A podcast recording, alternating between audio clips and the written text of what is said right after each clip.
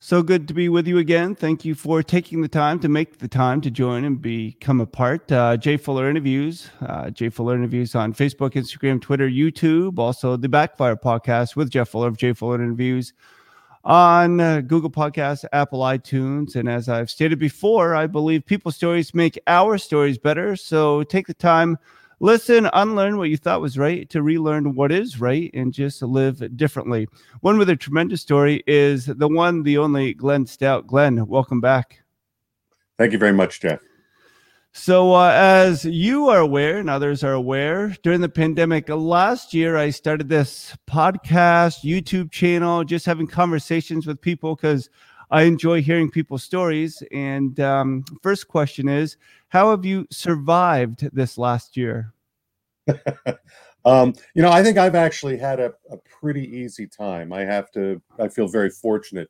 Um, that's sort of because I've been working at home for 25 years.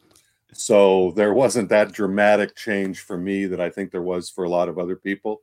And um, many of my connections with people or writer friends have always been a little remote. Uh, we talk on the phone more than we see each other. Um, so that's, you know, I feel very fortunate that way. And I think we were also lucky that, uh, you know, this has been a time where you've, you, you've wanted to look around the corner and have something around the corner. Right.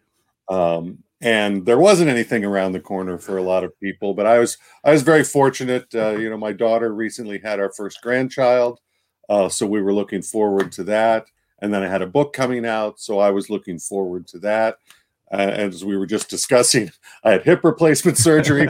well, I was looking forward to that.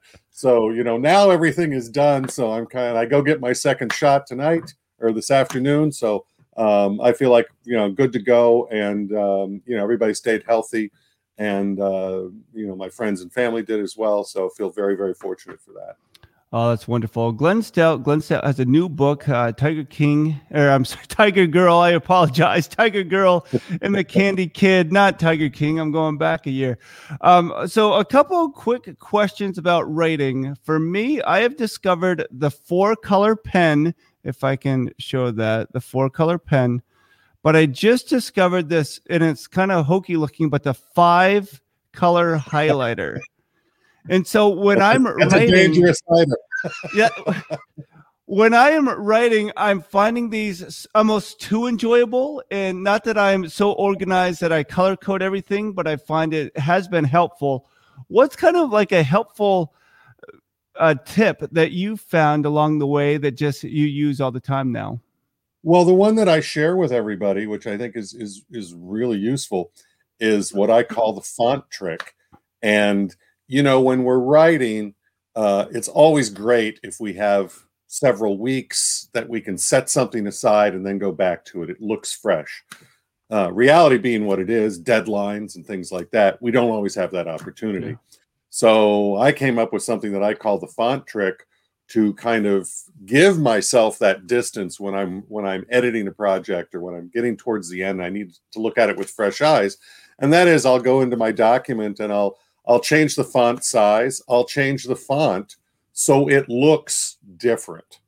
And just because it looks different, all of a sudden you see it with fresh eyes. And it hmm. becomes so much easier to edit, becomes so much easier to um, to see what you've done and to you know the, the words aren't on the same place on the page and you don't realize the degree to which you kind of skip over things so when you look at it uh, in a new font size, maybe even change the margin, do whatever you want. You know, don't put it into you know Comic Sans or something, but something that's still readable. I don't like Arial, so I will move it into Arial because if I like something in Arial, then I really like it. Oh, that's um, really good.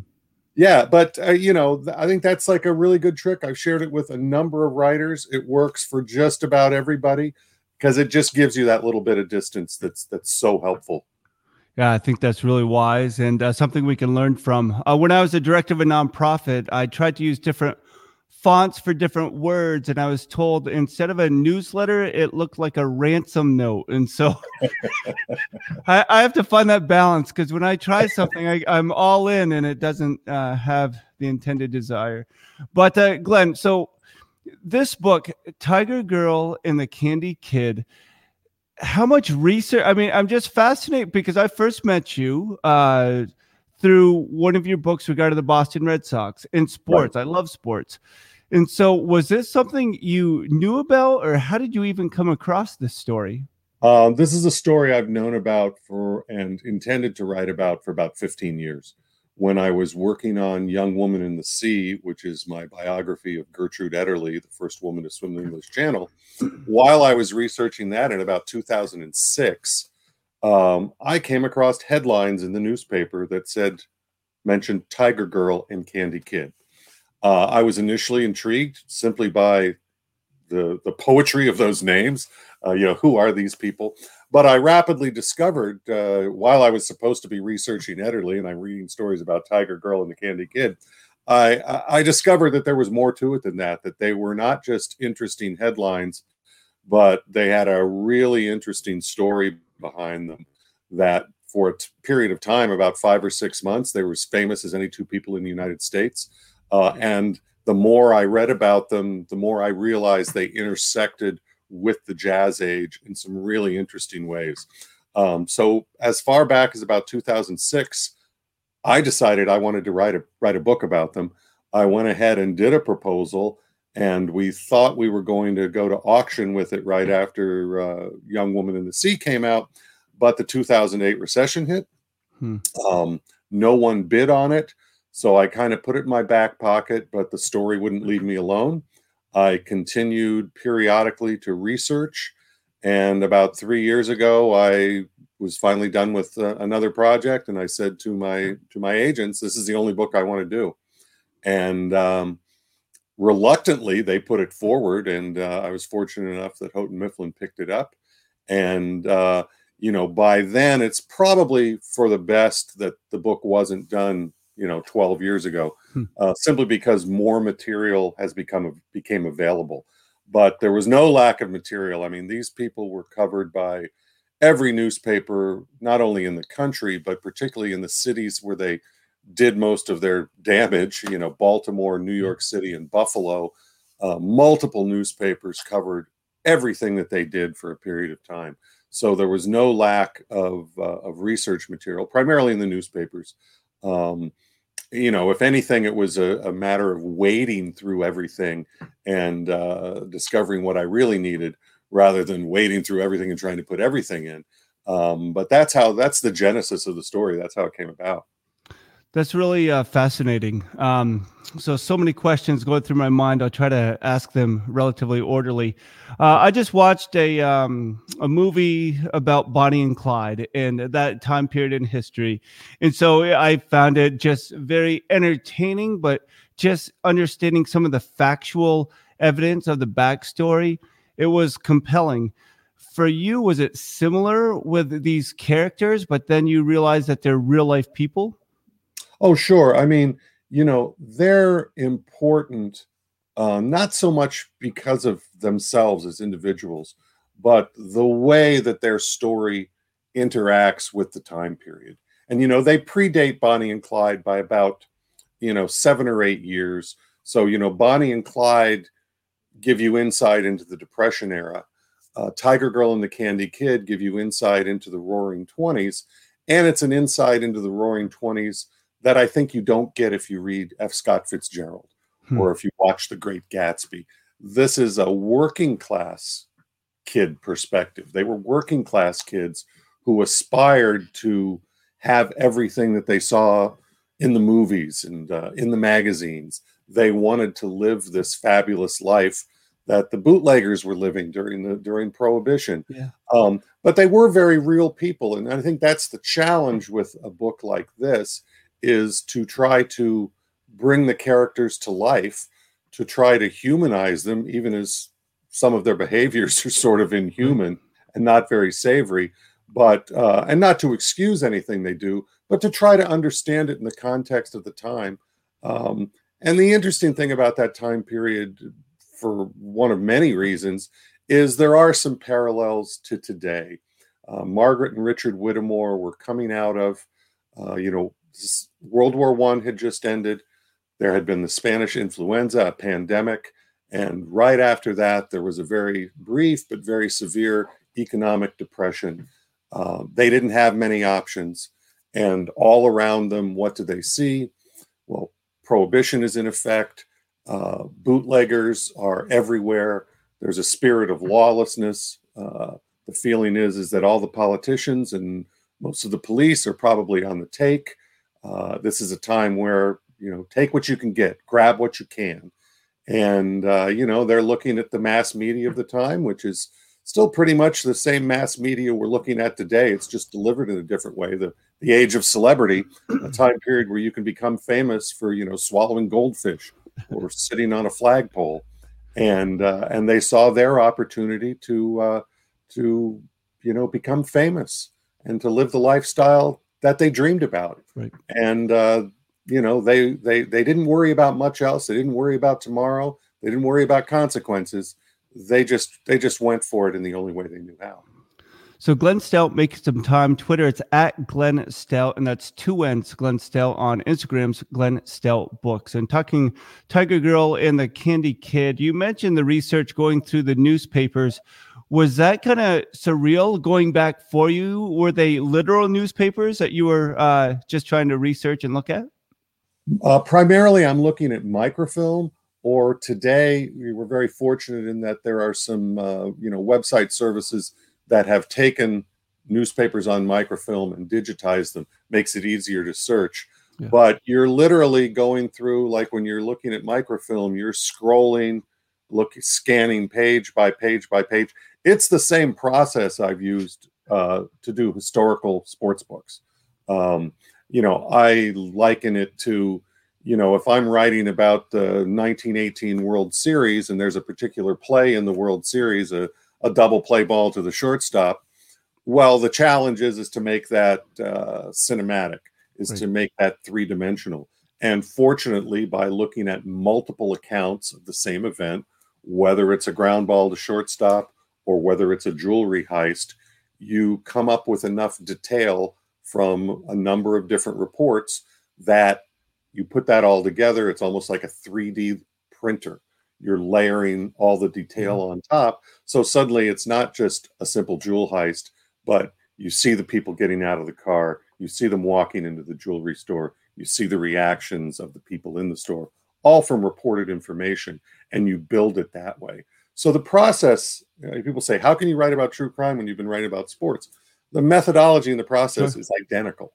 Um, so, and, and I, you know, relatively familiar with the 1920s from several other books that I've used yeah. that have intersected with the 1920s. So that really wasn't a challenge. I knew how to do this, and I was extraordinarily fortunate uh, in regard to Tiger Girl and the Candy Kid, is that there was so much reportage about them. Um, it wasn't a question of not having enough. It was probably a question of you know deciding what to use and and not going overboard and trying to keep the story moving along and not have you have you bogged down give enough context for the time and the place but but keep the story moving. So when you were doing any research, did you allow yourself to get sidetracked or wonder what else was taking place uh, through that microfilm, like how much uh, groceries cost or what was going on in the world of sports? What was something that was intriguing that you found out just about life in those days? Oh, sure. I mean, that's that's how I discovered them is because I allowed myself to get sidetracked. I, I always follow my curiosity and uh, i certainly did it while doing this book as well and that's how you kind of you come across some details that really allow you to to enhance the story to to make it that three-dimensional you know cinematic experience uh, you know one instance of that would be you know just discovering um you know the context of like automobiles then you know, the 1920s was the first time that everyone had automobiles. and you see this fixation on automobiles between with Richard Whittemore in particular.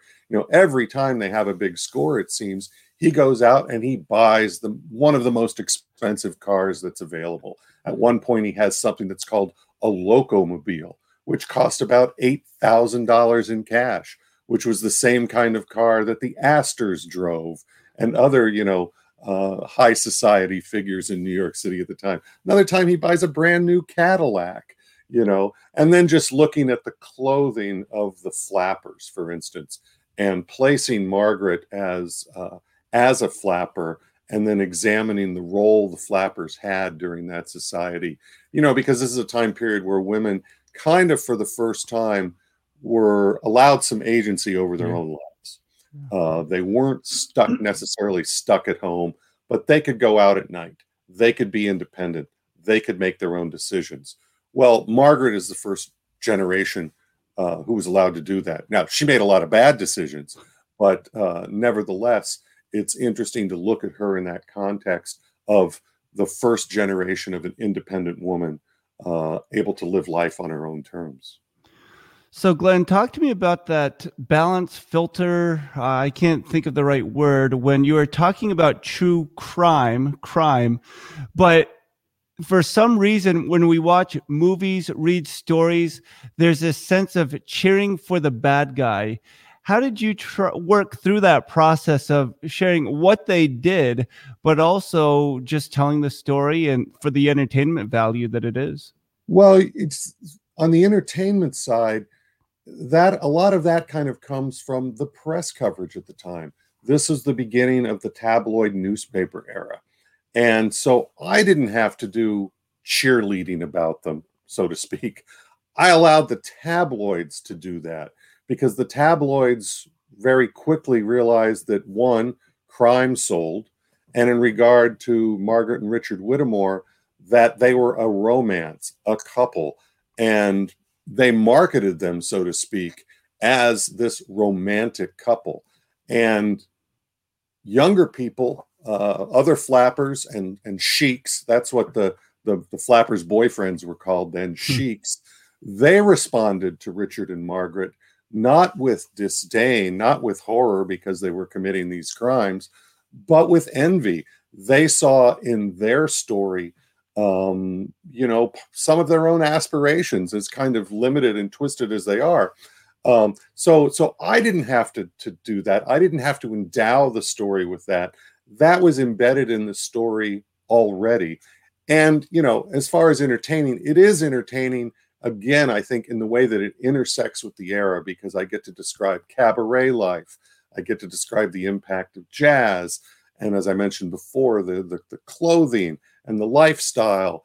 And just, you know, this is, you're coming out of, of the Victorian era and this is the beginning of the progressive era and all of a sudden everything is wide open you can go to the movies everything is electrified you can go out at night everybody has telephones you can connect with other people uh, you know it's it's it's pretty much the modern world that we're still living in today the medium of delivery of everything is different it's digital now sure. but you know you're still experiencing some of the same things people are obsessed with music they're obsessed with movies they're obsessed with celebrity um, that's our world today.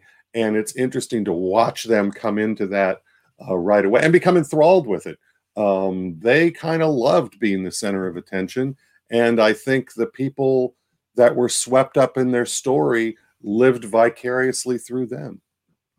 Glenn Stout makes some time. GlennStout.com. Again, two ends in Glenn. We're ta- uh, Glenn. I'm sorry. We're talking about his uh, latest book, "The Tiger Girl and the Candy Kid." Uh, where do these nicknames come from? Yeah, well, Tiger Girl. Uh, it was the name of a movie starring Lillian Gish. It was originally Tiger Lil, and then they called it Tiger Girl. Um, it kind of referred to a woman who was both kind of sensuous and sexy, but also innocent. And in the early 1920s, the press adopted it and they loved stories about young women, flappers gone bad. And there was a particular young woman, a 16 year old in California, who, you know, was embracing this new era and she wanted to go dancing. And her mother would not allow her to go dancing. So she killed her with a hammer. The press called her Tiger Girl because here's this 16 year old who looks so innocent, yet at the same time, she can be incredibly violent. And they started to use that name for any flapper gone bad. And when Margaret was arrested for the first time with her husband, uh, this was in Philadelphia in an apartment. When the police burst in, somebody hit the lights, and Margaret's first reaction was to grab the guns and pass them out to the other gang members. Uh, the police saw that it was reported in the press, and the press called her Tiger Girl. Candy Kid didn't come until later, until they Richard was arrested for the last time, and they also then arrested Tiger Girl and realized they had this massive criminal gang enterprise robbing jewelry stores going. And they knew that she was called Tiger Girl. I think they wanted a nickname for him, and they found the perfect one because mm-hmm. Candy Kid has a number of meanings. One, a candy kid at the time was someone who was a sweet talker. He could talk a girl into anything. And Richard, for although he was in many ways, you know, like a sociopath, he was also very glib. He could also turn on the charm. You know, people liked him. Um, that was one meaning of Candy Kid. Candy was also slang even back then for drug use, particularly cocaine. And the gang did use opiates and cocaine. And then the third meaning of that uh, is a, again something that's still in use today. Candy is also slang for jewelry, particularly diamonds. Yeah. So the Candy Kid fit Richard like a glove uh, in every way you possibly could. And then when you paired Tiger Girl and the Candy Kid in a headline, boom, now you had a romance. You didn't just have a singular crime, you had a romantic coupling yeah. uh, and one that could be sold on the street corner every day by the newsboys. And they did that. And so, Glenn, and I'm not trying to make a political statement, but whenever you say you're not trying to make a political statement, you're probably making a political statement. Um, so, I grew up uh, here in central Vermont. My dad, he's hunted for years and years and years. And so, we have hunting rifles, handguns, all of that. But this time period in history, it seemed though it was like the wild wild west as far as guns and you could get whatever you wanted whether it was directly with uh, this story or right around this time period what is the fascination with guns? Was it just power at that time or is it kind of the same as now? It's kind of power but also that show that you have something that others don't. So control power and control. Well a lot of it was power and i think the other thing is that you know world war one uh, put guns in the hands of hundreds and hundreds of 1000s mm-hmm. of American servicemen who, you know, went over to Europe and were accustomed to handling guns and grew accustomed to the power of guns. And then when they came back, uh, a lot of them, because of prohibition, you know, went on the other side of the law and they mm-hmm. were, you know, running liquor and working protection and things like that. And you know this was everything was a cash business then. You were carrying around money. You weren't stashing it in banks. You were actually carrying cash nobody was being paid by checks so you know payrolls were being delivered. And guns became i think kind of integrated uh, into american urban life in a way they really hadn't before. For one there were a lot of them because world war one put a lot of guns into the market. Uh, there also wasn't a whole lot of control on guns. And you know, one of the points I bring up in the book too, it was an extraordinarily easy time to be a criminal. Um, identities were very fluid. You could be whoever you wanted to be. Um, investigative procedures for police were were still relatively primitive. I mean, fingerprints were being used, but more for identification rather than investigation. So, in terms of Richard Whittemore, for instance, you know, he used any number of aliases along the way uh, when they were living the high life in New York. In his building, he was known as Horace Waters. And when he was out in the cabarets, he was known as John Vaughn. And nobody really knew what he did except that he had a lot of money. If you had a lot of money back then, people probably assumed it had something to do with uh, with prohibition, with running liquor, but nobody asked too many questions. There were a lot of people making a lot of money off of prohibition in one way or another. Uh, I think it's funny because when people would ask Richard what he did for a living, he would just say sales, uh, and that seemed to to answer all the questions. And as long as you had cash on the barrel, you know, no one asked uh, many questions after that. But guns were were pretty much everywhere, and, and that's where Margaret came in because she was the quintessential gun moll, and uh, she carried the guns for the gang because in New York at the time there was a law called the Sullivan Act, which was actually a, pretty strict gun control law. If you were a convicted felon and you were caught with a gun, you were probably going to go to jail. So the gang kept most of their burglary kit, their big guns, their handcuffs, masks, things like that, uh, in a locker in Penn Station. And before and after every job, Margaret would go to Penn Station, retrieve the guns, and then after the job, collect them and bring them back. And they used her because, well, you know, a cop was likely to look the other way if it was an attractive mm-hmm. young woman. She might be able to talk her way out of it. She might be able to play dumb. She didn't have a record. It kept the rest of the gang from being at risk. That's what a gun moll was. And I think Margaret, in many ways, is the archetypal gun moll. That's the, the main role she served in the gang. She didn't participate uh, in the actual robberies, except for on one occasion, but she certainly benefited materially from the robberies, and she certainly played a role, a supporting role in the gang. So, Glenn, I, interest a full disclosure, I've not read the book, but I've started the book uh, on Audible, and I found like the first few chapters really fascinating and entertaining and uh, well done. So, congratulations on that. But uh, for you, when they came across and said we want to make the audio version, was there a temptation where you wanted to read it, or how does that all play out? Because I know some authors they would love to have an audio book, but that never is an opportunity for them. Right. Uh, you know, I would have loved to have had the opportunity to read it, but I'm also wise enough to know that there are people who know how to do that. Uh, and I actually put the question out on Facebook to my friends.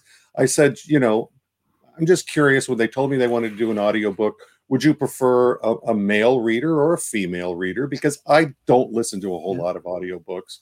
And the feedback came back is that most people preferred a female reader, which was fine with me. But the real serendipity was is that a friend of a friend, somebody who I'd met, but I don't know him well, he mm-hmm. answered immediately. He says, "This is who you have to get, Christina Delaine." He he's involved in acting in Vermont, and he's known her for years. She's an actor, and she's one of the premier readers of mm-hmm. audiobooks in the country. Her books win awards. Uh, people listen to books read by her simply because she reads them. And so uh, he put me to put me in touch with Christina Delaine, and we were able to work that out. And I think she does a terrific job. She really is responsive. Uh, you know, I try to write with a little bit of sound and pace and rhythm. Yeah. Uh, the words aren't random. I want them to sound well too. And I think she's extraordinarily adept at bringing out the voice of the book that I wanted it to have at the same time without making it sound cliched or sing-songy or or or overtly theatrical. I think she allows you to slip into the story uh, in a very natural way. She's she's absolutely terrific. So, Glenn, when does this hit the big screen? uh, well, I hope it does. I mean, I, I have received some some sort of soft queries already in regard to film rights. Um, you know, right now, the Young Woman in the Sea, the book about Trudy Ederle, uh, that's been placed with Disney Plus, well. and all indications are is we'll probably go into production on that this fall. I'm hoping that Tiger Girl and the Candy Kid uh, kind of follows in that pathway because I think the story is is is one, it's just um, very entertaining. Two, it's sort of set up to be a real nice period piece, and it features a romance. I think it could work as either a feature film or an extended series. Uh, I hope somebody, uh, you know, maybe somebody listening today who's moved from California to Vermont for the pandemic, you know, hears this or or a friends of a friend. Um, I think it will probably get optioned. Whether it turns into an actual film or not, um, it's hard to say. They say the odds are one in a thousand once you get optioned of hmm. actually reaching the screen. So I'll cross the fingers and uh, and see what happens. Is there a scene from the book that you would like a specific cameo in? uh, you know, I think I would probably best be served, uh, you know, maybe in the background in the club shanty with a with a cocktail in front of me, where I don't have to have a speaking part, but can just, uh, you know, maybe wear a, a nice looking jazz suit and uh, you know maybe have a maybe have a flapper nearby if not on my knee.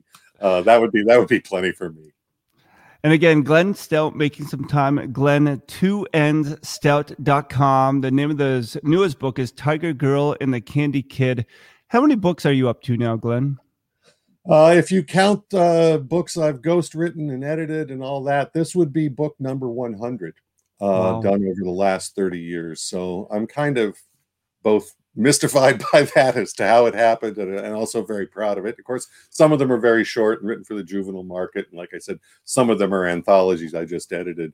But uh, but nevertheless, uh, it's it's gratifying not only to have book 100, but also to have a book that I first thought about 15 years ago and uh, didn't abandon and had faith in and uh, persevered and finally to see it uh, see it come out and to get the uh, the reception that it's gotten so far, which has been you know positive uh, uh, as positive as I could dream, is very very gratifying.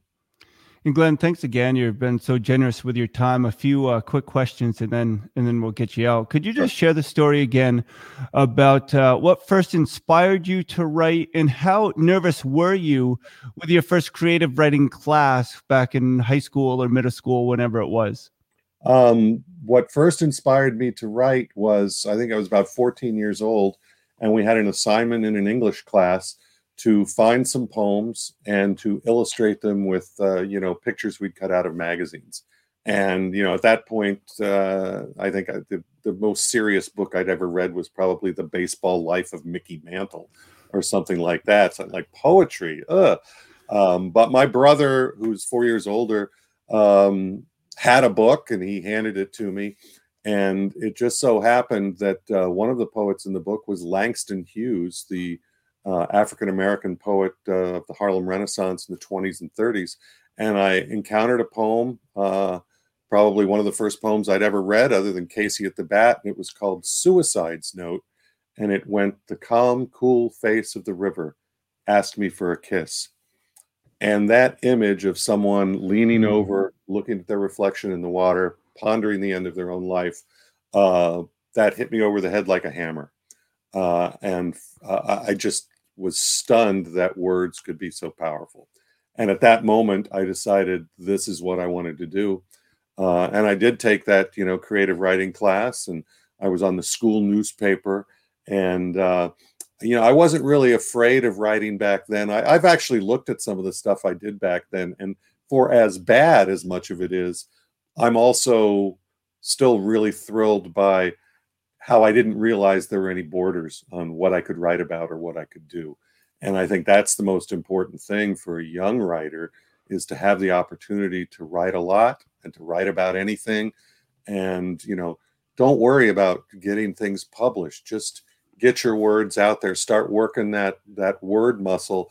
It's like if you, you know, play guitar, you got to learn the chords first, and it takes a long time and uh, I'm really, really fortunate that I had a really supportive teacher in high school, uh, the journalism professor teacher who uh, uh let me write whatever I wanted in the school newspaper, and uh, she still gets a copy of every book, uh, every book that I oh, write, oh. because I'm so appreciative. Had that not happened, and I'd not had that support, who knows? You might just move on to something else. But but she encouraged me every step of the way.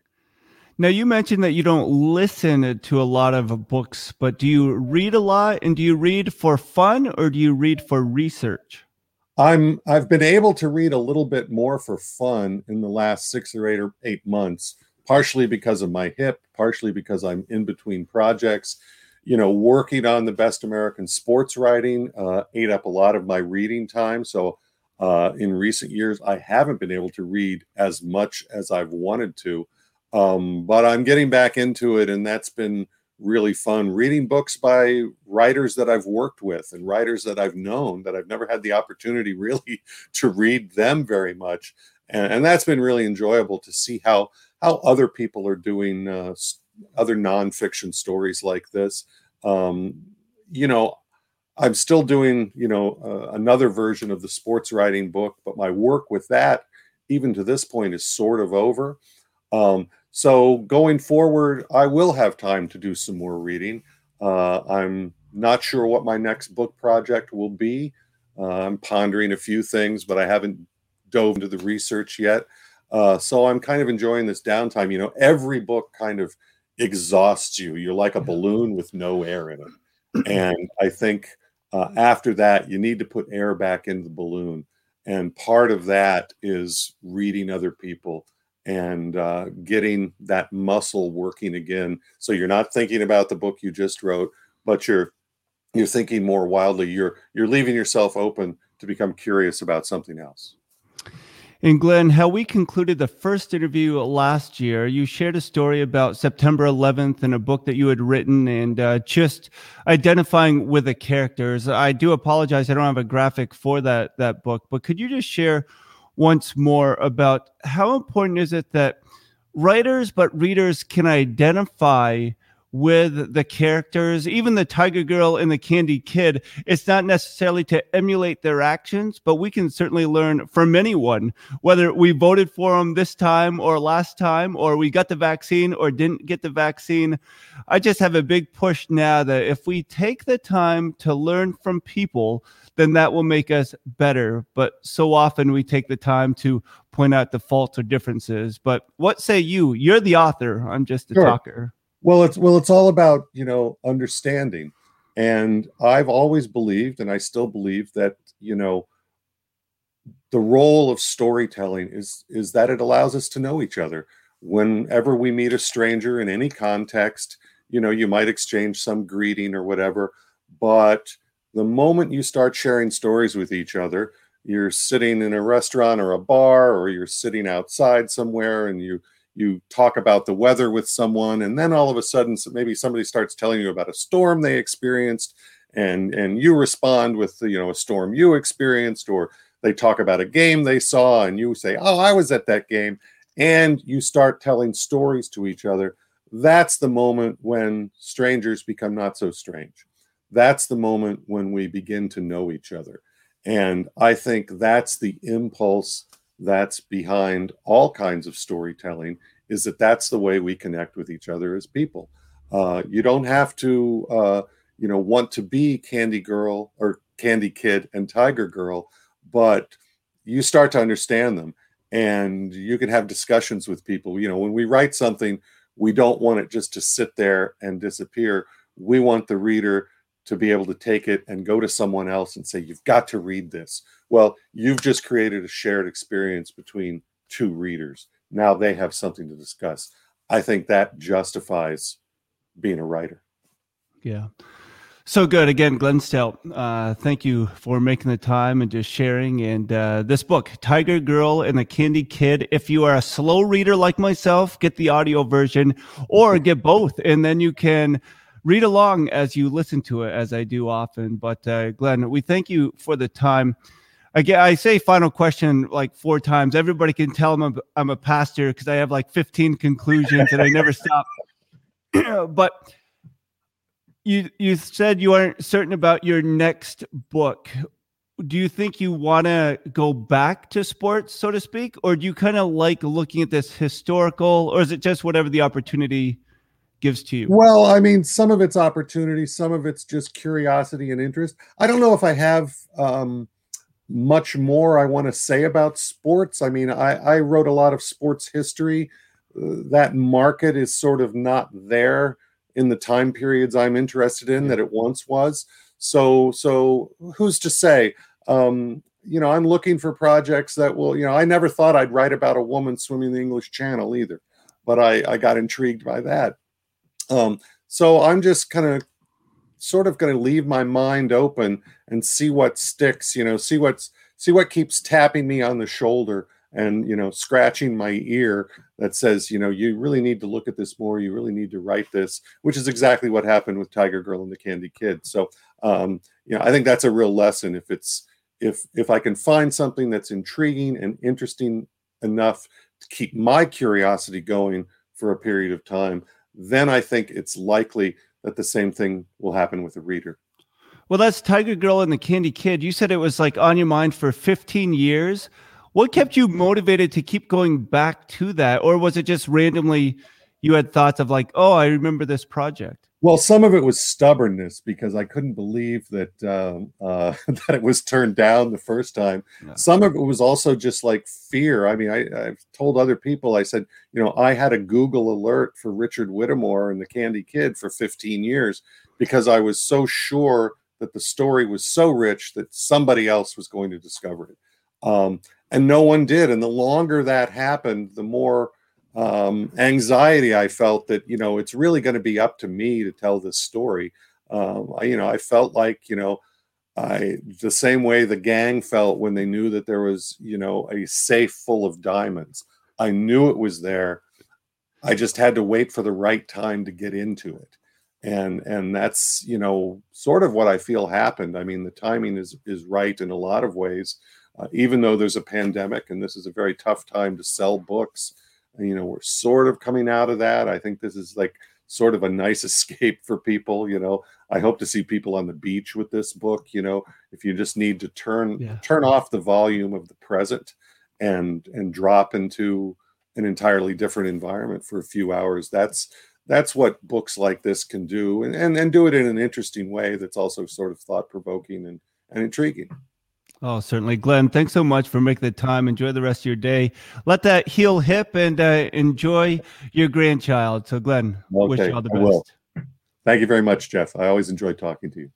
And again, Glenn Stout makes up time. Jay Fuller interviews, Facebook, Instagram, Twitter, YouTube, and also the Backfire podcast with Jeff Fuller of Jay Fuller interviews on Apple iTunes, Spotify, Anchor, and Google Podcasts. Make the time to listen to someone's stories, unlearn what you thought was right, to relearn what is right.